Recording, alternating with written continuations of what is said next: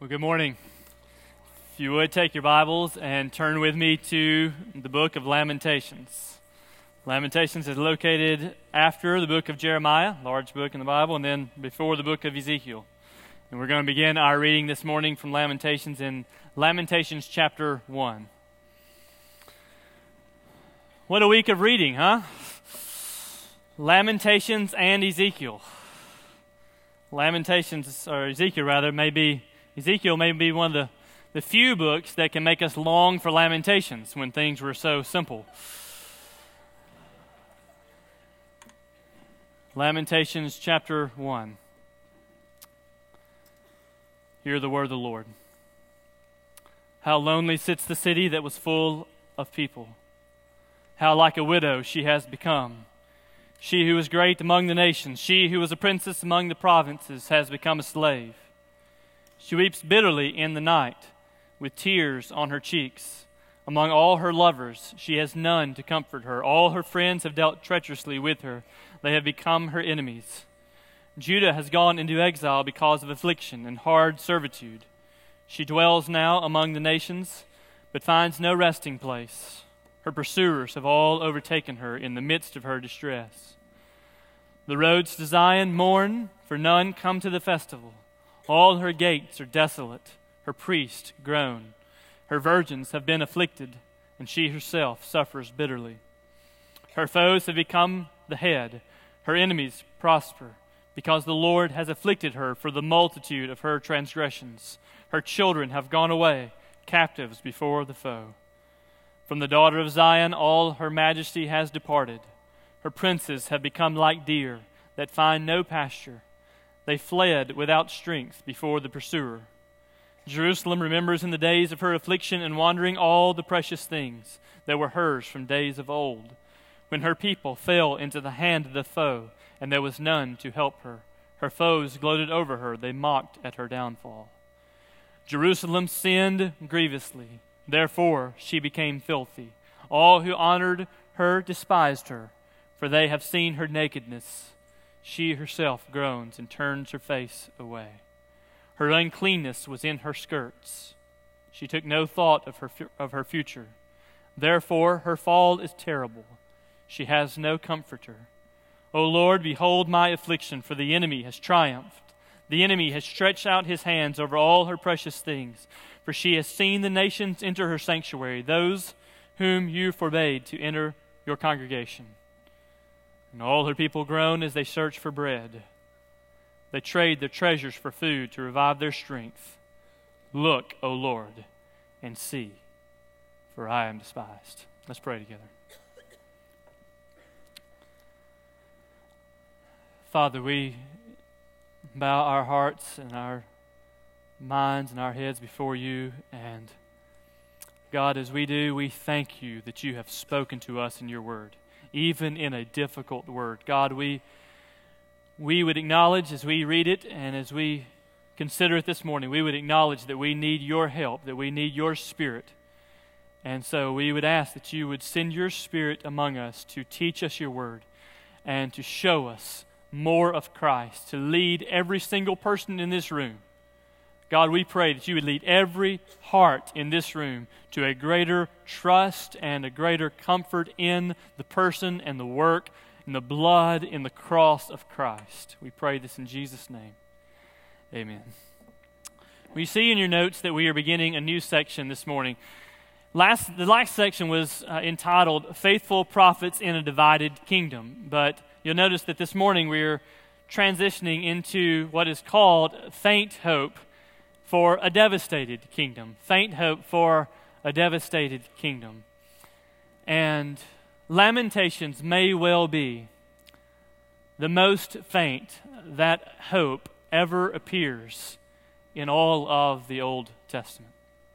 God had warned the people of God, it's what we've read over the past few months that God had sent prophet after prophet. He had sent word after word, vision after vision, and He had warned the people of God to turn from their sin, to turn from their idolatry, and turn back to the living God, to find mercy and grace. But they had they had steadfastly refused the word of the Lord. They were, as the scriptures say, they were a stiff necked people. They were rebellious to the word of the Lord. And even though God had been patient with them and God had been long suffering with them, historians and the Bible tells us in 587 BC, under the leadership of King Nebuchadnezzar, that the patience of God ran out. And God raised up that pagan king and that pagan nation to come and to devastate the people of God. And they came and they laid siege to the city, and they ravaged the city, and they destroyed the wall, and they destroyed the temple, and they destroyed the people of God. And Lamentations is really the blow by blow account. It's the, it's the most detailed picture that we have in all of Scripture of this, this huge event in the life of Israel, the destruction of the city of Jerusalem, and in particular, the destruction of the temple. And as I was talking and preparing this week, talking with others that were reading through the same text and reading through Lamentations and asking questions, what does this mean? What, what does this have to do with us? And it just kind of struck me the, the, the, real difference that we see in our, in our setting, even this morning, and what we read in the scriptures. We have, most of us have almost all of us, have very little idea of the nature and the, the severity of the sufferings that were going, among, going on among the people of God. And we sit here this morning in, in really in comfort and security and in a state of the evident blessing of God. And it just begs the question for people like you and for people like me, what is this? What does a text like this? How do, what does it have to do with our lives? How does, how does this picture of difficult and gruesome suffering of the people of God, how does it intersect with, with your life and with my life? How does, how does a book like Lamentations speak to us? Well, to see that, what I want you to do, what I want to do is I want to walk you through just very briefly, I want to walk you through the crisis that we see in Lamentations. I and I want us, as best we can, I want us to enter in to their suffering. I want us to, to hear their cries. I want us to, to hear their groanings. I want us to see the very suffering that the people of God underwent because of their sin. But I don't want to leave it there. I want us to enter into their suffering. I want us to hear it. But then I want also to hear the very comforting words of God that we find that David quoted in Lamentations chapter 3 verse 22 through 24. Not only do we suffer for sin, but even in the midst of that, even when we are suffering, we know that the steadfast love of the Lord never ceases. That his mercies are without end, that they are new every morning, and that the faithfulness of the Lord is great. There are people here this morning I am convinced. There are people here this morning who need to hear from this book that God is not too far off, that you, brother or sister, are not beyond the grace and the mercy of God. That there is a God who has set his affections upon you and there is a God who, in Christ, has given us all the mercies that we will ever need. And there is a God who is everlastingly and infinitely faithful toward us, no matter what we have done. So I want to walk you through the crisis that we see in Lamentations, the comfort that we find, the Christ in Lamentations, and last, just a few challenges from this book. First, notice the crisis in Lamentations. The sin brought that sin brought about suffering first that was tragic. We see that in the book of Lamentations that sin brought about suffering that was tragic. And we notice it in the very first verse. Look again. He says, How lonely. Now, we, we, we don't know exactly who the author, historically, traditionally, it's been thought to be Jeremiah. But others have said, well, it's unnamed. But in any event, he was at least present and very involved in the suffering of the people of God. And this is what he says concerning the city of Jerusalem. He speaks on behalf of the people of God. And he says, How lonely sits the city that was full of people. How, like a widow, notice that word, like a widow, she has become. She who was great among the nations, she who was a princess among the provinces, has become a slave. It's interesting, if you read in particular the first two chapters of Lamentations, you see that over and again that the city of Jerusalem, the people of God, they refer to in feminine language. And so Jerusalem is referred to as her and as she. And we see that, for example, Jerusalem is called here in verse 1 a princess. In verse 6, she's referred to as a mother. In verse 15, as a daughter and as a virgin. Over 20 times in the book of Lamentations, we find references to the people of God, to the city of God, in those kind of language virgin, daughter, mother. But the very first reference is none of those. Rather, she is referred to as a widow. And it's just evidence, a reminder for them and a reminder for us how far sin will take us apart from the presence of God how very much our sin will cost us in terms of our relationship with God. She was a daughter among the, among the nations. She was the very daughter of God. She was the apple of God's eye. And now, in the very first verse, he says, How lonely she sits. She is like a widow. We see that their suffering was tragic. They had, they had fallen far in their relationship with God. But also, we see that their suffering was just. Not only was it tragic, but we see also that it was just. And this is where this is where we need and we have to differentiate the suffering that we see in the book of Lamentations from, for example, the sufferings that we would find in the book of Job. You remember Job 1 1 says that Job was blameless and upright. He was one who feared God and he shunned evil. And so there was absolutely no necessary connection between the sufferings of Job and excuse me, between the, the righteousness of Job, the character of Job, and the sufferings that he endured. There was no necessary connection between his character or the things that he had done and the sufferings that he was enduring. That's why we call it a, a, righteous suffering or an innocent suffering. But that is absolutely fundamentally not the case when we come to the book of Lamentations. Their suffering was in direct relationship to their sin. We see it, for example, in verse 8. Look with me, if you would, in chapter 1, verse 8. Jerusalem sinned. You can underline it, note it. It's, Jerusalem sinned grievously. Therefore, notice the therefore, she became filthy. It doesn't mean that she just became dirty with sin. It means that she has now endured the punishment of God. All the, the wrath of God is now resting upon her in such a way that she is now filthy.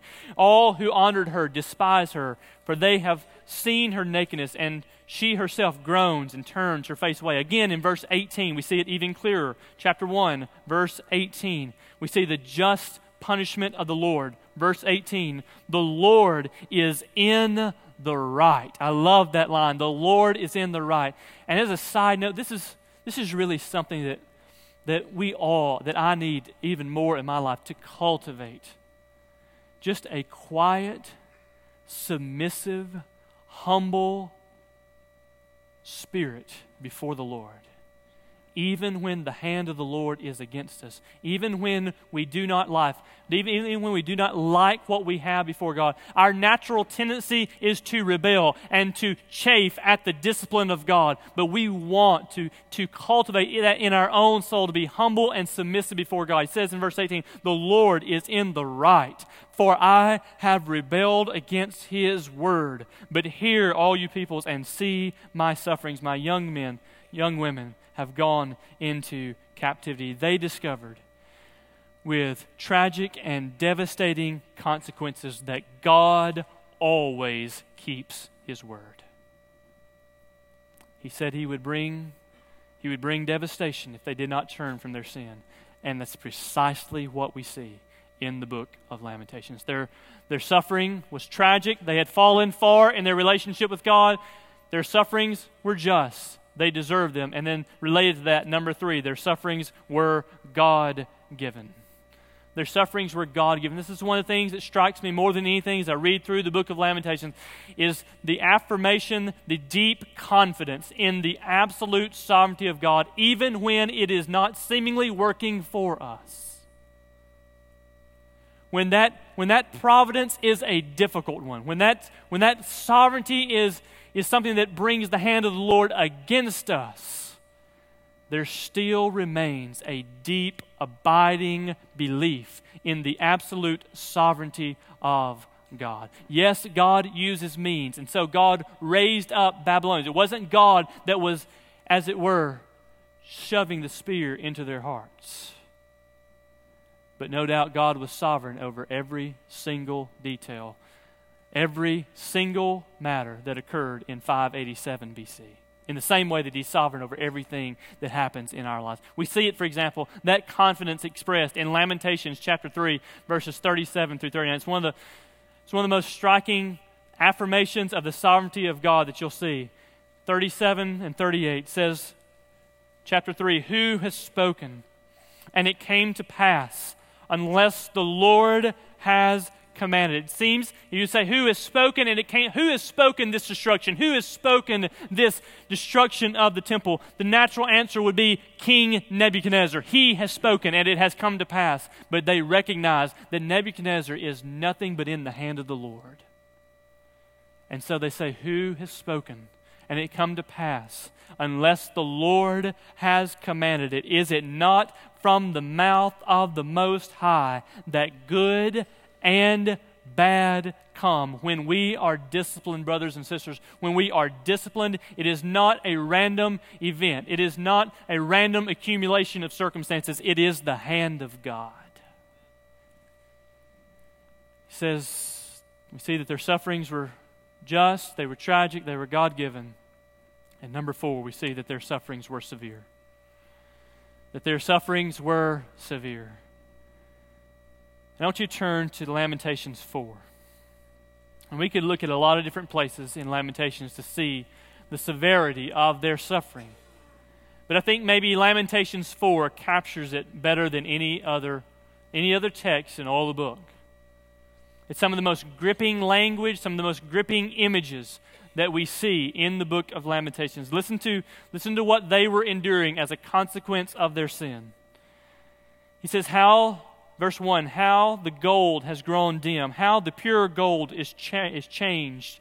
The holy stones lie scattered at the head of every tree. What does he mean by that? Verse 2 The precious sons of Zion worth their weight in fine gold, how they are regarded as earthen pots, the work of a potter's hands.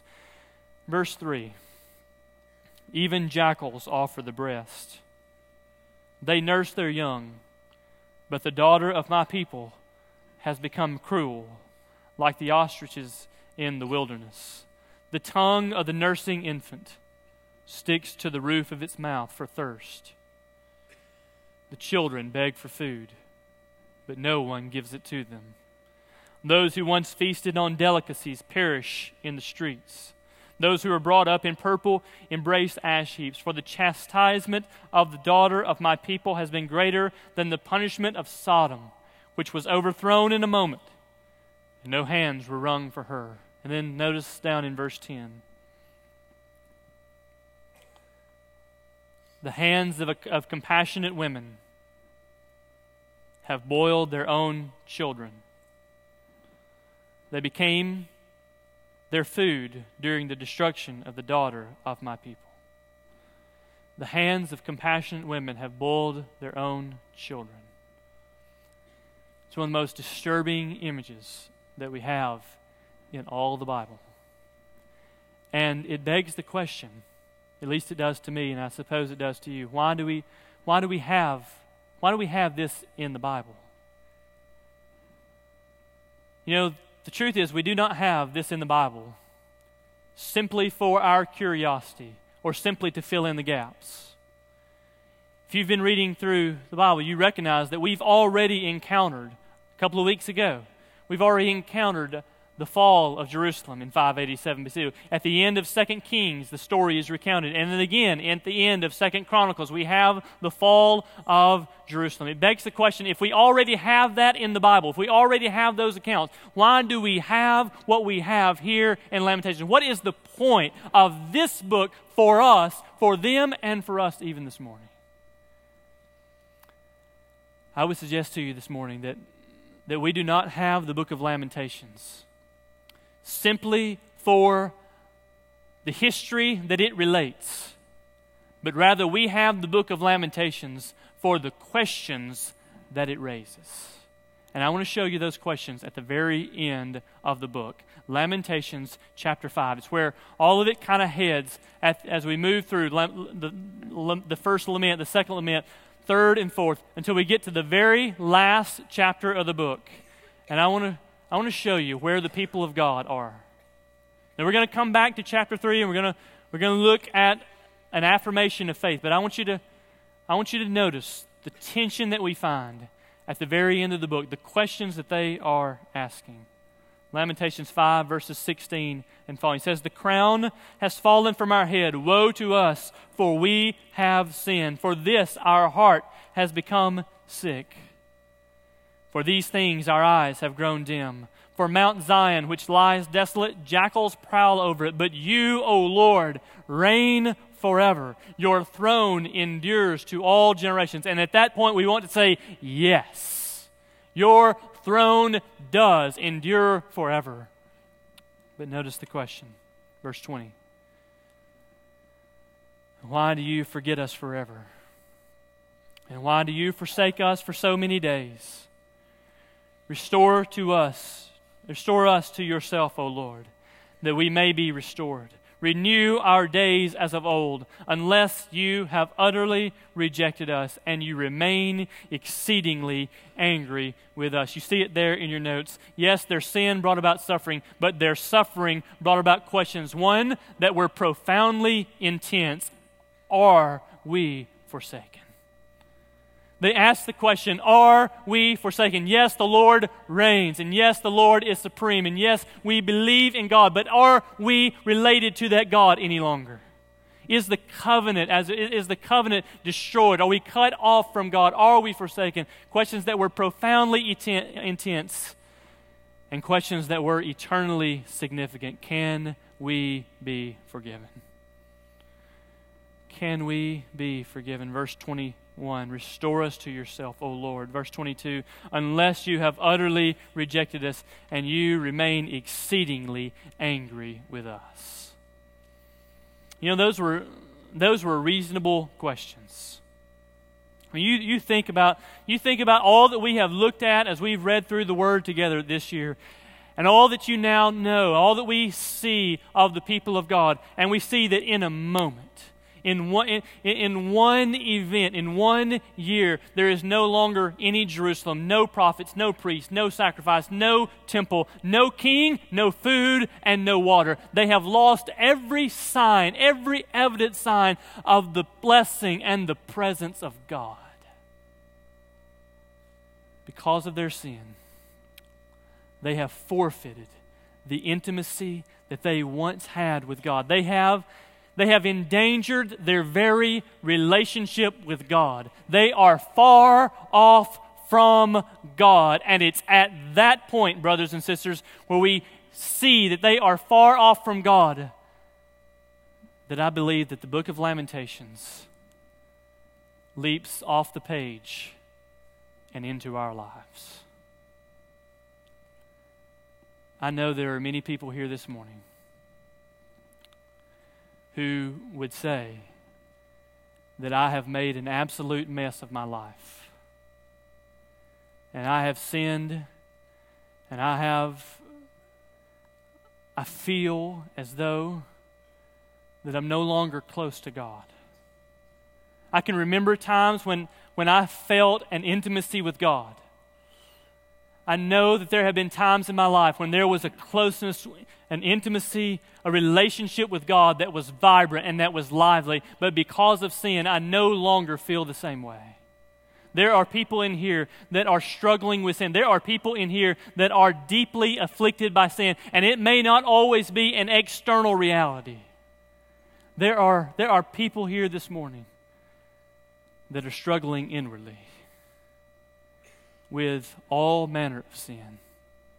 And that sin is driving us away and away and away from the presence of God. And the book of Lamentations comes to us and says it doesn't have to be that way. There is there is comfort in not in your circumstances, not comfort in anything about you. There is comfort in God.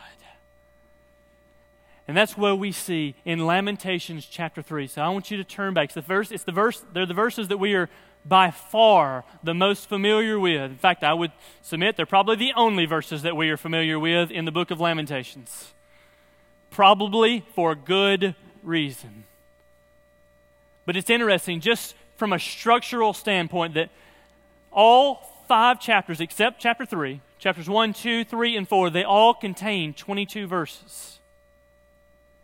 They all contain, begin with the first letter of the alphabet, or excuse me, they all make their way through the Hebrew alphabet, except for chapter 5, but they're all shorter except for chapter 3. It's as if chapter 3 is accentuated in the book and said, This is, this is the center. This is where the center of the book is, and this is where you and I, brothers, this is where we need to center our lives as well.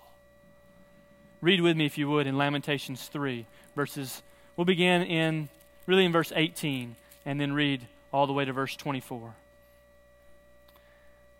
the culmination of all the suffering, he says, My endurance has, passed, has perished, so has my hope from the Lord. Writing on behalf of the people of God, he says, My endurance has perished, so my, has my hope from the Lord. And then verse 19, Remember my affliction and my wanderings, the wormwood. So it's a word for poison. The wormwood and the gall my soul continually remembers it and is bowed down within me. I am absolutely beaten down. He said, My prayers are unanswered. Darkness has, uh, darkness has overtaken me, walled in, cut off from God. But 21. But this I call to mind, and therefore I have hope. Therefore, I call this to mind. Verse 22 The steadfast love of the Lord never ceases, His mercies never come to an end. They are new every morning. Great is your faithfulness. The Lord is my portion, says my soul. Therefore, I will hope in Him. What do you do when you are separated from God by sin? What hope do you have? What hope do we have when we are separated, cut off from God by our sin? First, I want, I, want to, show you the strategy that we see here in these verses. First, we must find comfort in the fresh mercies of God. We must find comfort in the fresh mercies of God. the end of 22, His mercies never come to an end, they are new every morning. I love the imagery here for that word mercies. It's, it's taken the same, the same root word for a mother's womb. And so, that as there is an intimacy between a mother and a, and a child, there is the same kind of intimacy. There's the same kind of compassions that exist from the Lord to his people. They are new every single morning. Not only, not only does he tell us about the nature of their compassion, of their mercies, that there is compassion in the Lord, but he tells us that we cannot exhaust the mercies of God. Isn't that good news? We cannot mer- exhaust the mercies of God. Now, some of us are trying our best to do so. But we will never exhaust the mercies of God. Richard Sibbes said this. He said, he said, There is far more mercy in Christ than there is sin in us. There is far more mercy in Christ than there is sin in us. Why is that the case? Why, is, why can we count, how can we be certain of fresh mercies when we have failed, when we have sinned against God? How can we be certain that God is going to be merciful toward us? Let me give you two reasons that, he, that he, we, see in verses 22 and verse 24. Number one, because it is rooted, these mercies are rooted in the unfailing love of God. How can we be certain of the mercies of God? Because they are rooted in the unfailing love of, of God. The steadfast love, verse 22, the steadfast love of the Lord never ceases. It's the word that we see over and over in the Old Testament that speaks of the covenant love of God to his people. The idea is that God has set his affections upon us. There is no, there's no explanation for that. In fact, if you read in Deuteronomy chapter, six, chapter 7, why, why, why have I chosen you, Israel? Not because you were greater, but because I've loved you. The steadfast love of the Lord, God has set his affections upon his people. A couple years ago, I was, I was preparing to preach uh, on John 3.16, and I was thinking through just, just how we, we, we really we doubt the love of God. And we think about, you know, other people. God loves other people. Certainly, God loves this Christian or that Christian, but can God really love me? You ever thought that? And we think about all the things that we have done, all the ways that we have failed God. And there's no way that God could love someone that has done the things that I've done or even is thinking the things that I am thinking even now. When I was preparing for that sermon, and for a, for a sermon illustration, I guess, the Lord, the Lord gave uh, that night, we were, I was preparing and I heard a cry, and I went in and I found out that, that Rachel had, excuse me, that my two year old, Jonathan, had slapped my five year old upside the head. A little display of the love of a brother and sister. And so I, I went in to Jonathan and, uh, and I disciplined him. And so he immediately began crying and he ran to his mother and said, I love you, mommy, I love you, mommy. And Rachel, trying to intervene and make some family peace uh, at five years old, said, Well, Jonathan, remember, you, you love daddy too. And he said, No, I don't. And so I said, Well, son, I love you. And I just kept saying that and said, You know, I know, I know you love me. No, I don't. And I just kept repeating that. I love you. I love you. He kept repeating, I don't love you. I don't love you. And, you know, I knew in a couple of minutes that he loved me again. But never, never for a moment did I even consider stopping loving my son, stopping to love my son. And I thought of Matthew 7. I know the context is, is varies there, it's a little different, but Jesus said in Matthew chapter 7, He said, Which of you, fathers, which of you, if his son, if your son asked for bread, would give him stone? Or which of you, if he if he asked for fish, would give him a serpent? And then Jesus turns and he said, If you, fathers, if you then, being evil, in other words, in comparison to God, if you then, being evil, know how to give good gifts to your children, how much more our Father in heaven will give good gifts to those whom He loves? And I just thought about the fact that I'm not nearly the Father that I should be. I never will be. And certainly, according to that verse, and rightly so, in comparison to God as a father, I am evil. And if I, an evil father, would not stop loving my son, how much more an infinitely good and infinitely gracious and infinitely awesome and sovereign God, how much more would that God never, ever, ever stop loving you, brother or sister? The steadfast love of the Lord. It never, ever ceases. And the mercies of God are rooted in that love. They are rooted in the unfailing love of God. And two, they are rooted in the unceasing faithfulness of God. They are rooted in the unceasing faithfulness of God. The one consistent thing about us the one consistent thing about us is that we are never consistent. We promise one thing, and before the sun sets, we have broken that promise and many others. But it is not so with God. Every single promise God makes, and in the context here, the promise to love us with an unfailing love and to give us mercies that are without end and that are new every morning. In this context, the faithfulness of God, it will never end.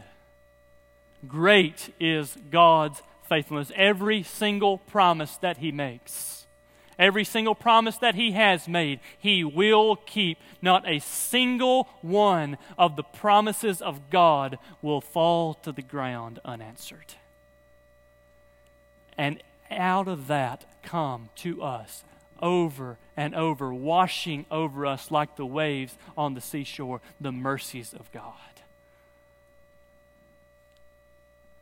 Mercies of God, rooted in the unfailing love of God and the unceasing faithfulness of God. And notice how that gives rise to what we see in verse 24 a settled hope in the provision of God. Gives rise to a settled hope in the provision of God. Verse 24 The Lord is my portion, says my soul. Therefore, I will hope in him. It is striking, is it not? If you look at verse 18, where he, the same writer, has said, My endurance has perished, so has my hope from the Lord. And then you look over to verse 24, where he says, Therefore I will hope in him. No hope in verse 18, hope, abundant hope in verse 24. And the only thing that is changed, don't miss this, the only thing that is changed is his mind. He has set his mind. And again, this is not the power of positive thinking, this is the power of believing in the promises of God. He has set his mind on the love of God, which never ceases. He has set his mind on the mercies of God, which are new to us every morning. And he has set his mind on the great faithfulness of God. And now he has hope. There is no better strategy for you there is no better strategy for me when you feel, when you feel far off God, from God. The answer is not personal reformation, the answer is God. Is a meditation upon the character and the love and the grace of God. It gave rise to a settled hope in the provision of God, and it gave rise, excuse me, and it gave rise to a deep confidence in the character of God. Gave rise to a deep confidence in the character of God. Look at, look at verse 31 and through 33. For the Lord will not cast off forever. He has reminded himself of the love and the mercy and the faithfulness of God. And so now in verse 31, he can confidently, confidently declare, The Lord will not cast off forever, but though he cause grief, he causes, he will have compassion. Same word according to the abundance of his steadfast love. He's just restating what he's already said. And then verse 33 For he does not willingly afflict or grieve the children of men. Do you see that? He says in the very same, he says, He causes grief. The Lord brings it about. Why? Because God will not leave us in our sin. Praise God, He will not leave us in our sin but He will discipline us. He will bring the hand of the Lord against us. He does cause grief, but notice this. He says, He does not, in verse 33, He says, He does not willingly do it. He does not, literally, the, the idea is, He does not do it from the heart. Isn't that a great picture? That even though He causes grief, even though He disciplines us, He does not enjoy doing it. He, enjoy, he does not enjoy afflicting us or bringing us grief. There's a settled hope in the, in the provision of God, but there is also a settled confidence in, in, in the character of God. And all of this leads to what we see there in your notes an urgent desire to repent before God. That's where I want this to lead in my own life. It's where I want this to lead in your life as well. It leads to an urgent desire to repent before God. Look at verse 39. This is, this is the progression that he walks through. He, he sets his mind on, on the promises of God, settled hope in the character of God, and then out of that, we see verse 39 Why should a living man complain about the punishment of his sins? Verse 40 Let us test and examine our ways and return to the Lord. I don't want, I don't want to miss it. I don't want you to miss it. I don't want us to, to look at the book of Lamentations and come away thinking, you know, there's a lot of gruesome things, there's a lot of bad things in that book. You ever I never quite read anything like that. I don't want to read that and be unchanged. I want to read that and I want the kindness and the goodness of God to lead me to repentance to lead you to repentance, to turn from our sins, though it may be small in our eyes or though it may be great, to turn from whatever God would reveal to us that we are in opposition to his ways, to turn from those sins and to avail ourselves, brothers and sisters, of the great and inexhaustible mercies of God. To turn from God, to turn from our sins, to turn to God. That's the bottom line. Now, I want you to think about something for just a moment. If an Old Testament saint, in the midst of all that affliction and all that despair, and truly living, living the, the reality of a faint hope in a devastated kingdom, if an Old Testament saint could declare, the steadfast love of the Lord never ceases, the mercies of God are new every morning, and great is his faithfulness, how much more for those of us in this room on the other side of the cross. How much more, having seen what God has done for us in Christ, how much more can we not be assured of His love and His mercy and His faithfulness toward us? We see it there in your notes. How do, how do we know? How do we know of the love of God toward us? We see, for example, that Christ has endured the penalty of sin in the place of his people. How do we know? How do you know that God loves you? Other than some trite song or other than, than, than something that you just naturally assume because we're such lovable people. How do we know that God loves us with a steadfast love? Because Jesus has shed his own blood for our sins. He has paid the penalty for our sins. He has endured. He has taken your wrath, your pain, your guilt, your punishment. He has taken them upon yourself, and then He has taken them to the cross, and He has died a bloody death to demonstrate, God says, to demonstrate that even while we were yet sinners, Christ loved us. He died for us. How do you know? You say, I, I don't really feel the love of God. The answer is not to get worked up in some kind of emotional frenzy. You want to feel the love of God? You want to know the love of God? Spend some time reading His Word and seeing Christ crucified for you. How do we know the love of God? We look to the cross. How do we know how, how do the mercies of God come to us? Number two, we see that Christ has ensured the mercies of God for the sake of his people. Not only has he paid the penalty, he has also ensured the mercies of God for the sake of his people. Ephesians chapter 1, verses 3 and 7. Blessed be the God and Father of our Lord Jesus Christ, who has blessed us in Christ. Listen to this. He has blessed us in Christ with every spiritual blessing in the heavenly places. Everything that you need, everything that I need, every grace, every mercy, every time, opportunity, every occasion of forgiveness, Jesus purchased it with his own blood. He has died on the cross, risen from the grave, and as a privilege to the resurrected Messiah, he now gets the, gets the honor of pouring out the blessings of God upon his people. And so he pours out mercy, and he pours out grace, and he pours out forgiveness, and he pours out every single thing that we need for our relationship with God. How do we know? How do we know that God loves us? We look to the cross. How do we know that we're going to get mercy? Because Jesus has died and triumphed over the grave. And how do we know? How do we know that God will be faithful to us? How do we know that, that when we come to God, God will certainly forgive us? Last, we see that Christ has entered the presence of God on behalf of his people. How do we know that God will forgive us because Christ has entered the presence of God on behalf of his people? Write this verse down. Lament, excuse me, Hebrews chapter 7. Hebrews chapter 7, verse 25. Says, Consequently, Jesus is able to save to the uttermost. I love that phrase. He is able to save to the uttermost. You say, I am far from God. He is further down the road. He is able to save to the uttermost those who draw near to God through him. Speaking of Jesus, why?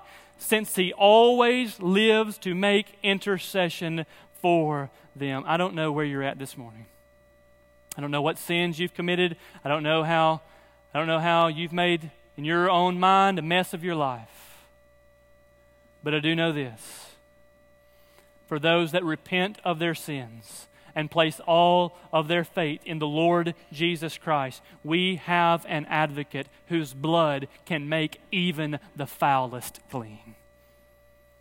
We have an advocate who ever, ever, ever lives to make intercession for you and me. Do you get that, brothers and sisters? Right now, as we are thinking about things that we should not think about, He is even now making intercession for you and for me.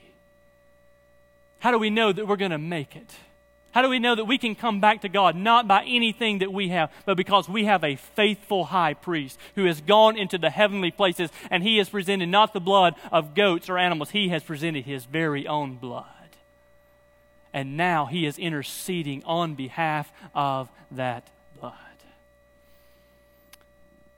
So let me close. Let me close with some, some encouragements, but also some challenges from what we've seen in the Word this morning. Number one, would you, would you trust in the character of God? Brothers and sisters, would you trust, would you believe that God is for you in Christ? Would you believe in your heart by the power of the Spirit, the help of the Spirit of God? Would you believe in the steadfast love of the Lord? Would you believe that His mercies are new every morning? Believe that He is great in His faithfulness. Listen, don't look to yourself. Don't, don't look and say, well, let me find something that's lovable, and, and therefore I'll know that God will love me. No. Look to the God who is love. Don't look for reasons why God should show you mercy. There are none.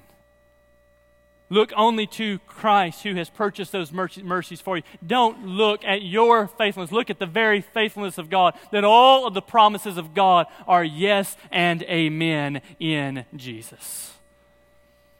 Trust in the character of God. Two, confess the depths of your sins. Confess the depths of your sins. Romans chapter 2 says that the kindness of God or the patience of God is meant to lead us to repentance. You hear that? That the patience, the, the, long suffering of God is meant to lead us to repentance. So that when we hear, in, like we do in Lamentations 3, that God is long, that He is loving and merciful and He is faithful, that is meant then to lead us to turn away from what is not God to God and God alone. To confess the depths of our sin. And last, to bank on the mercies of Christ.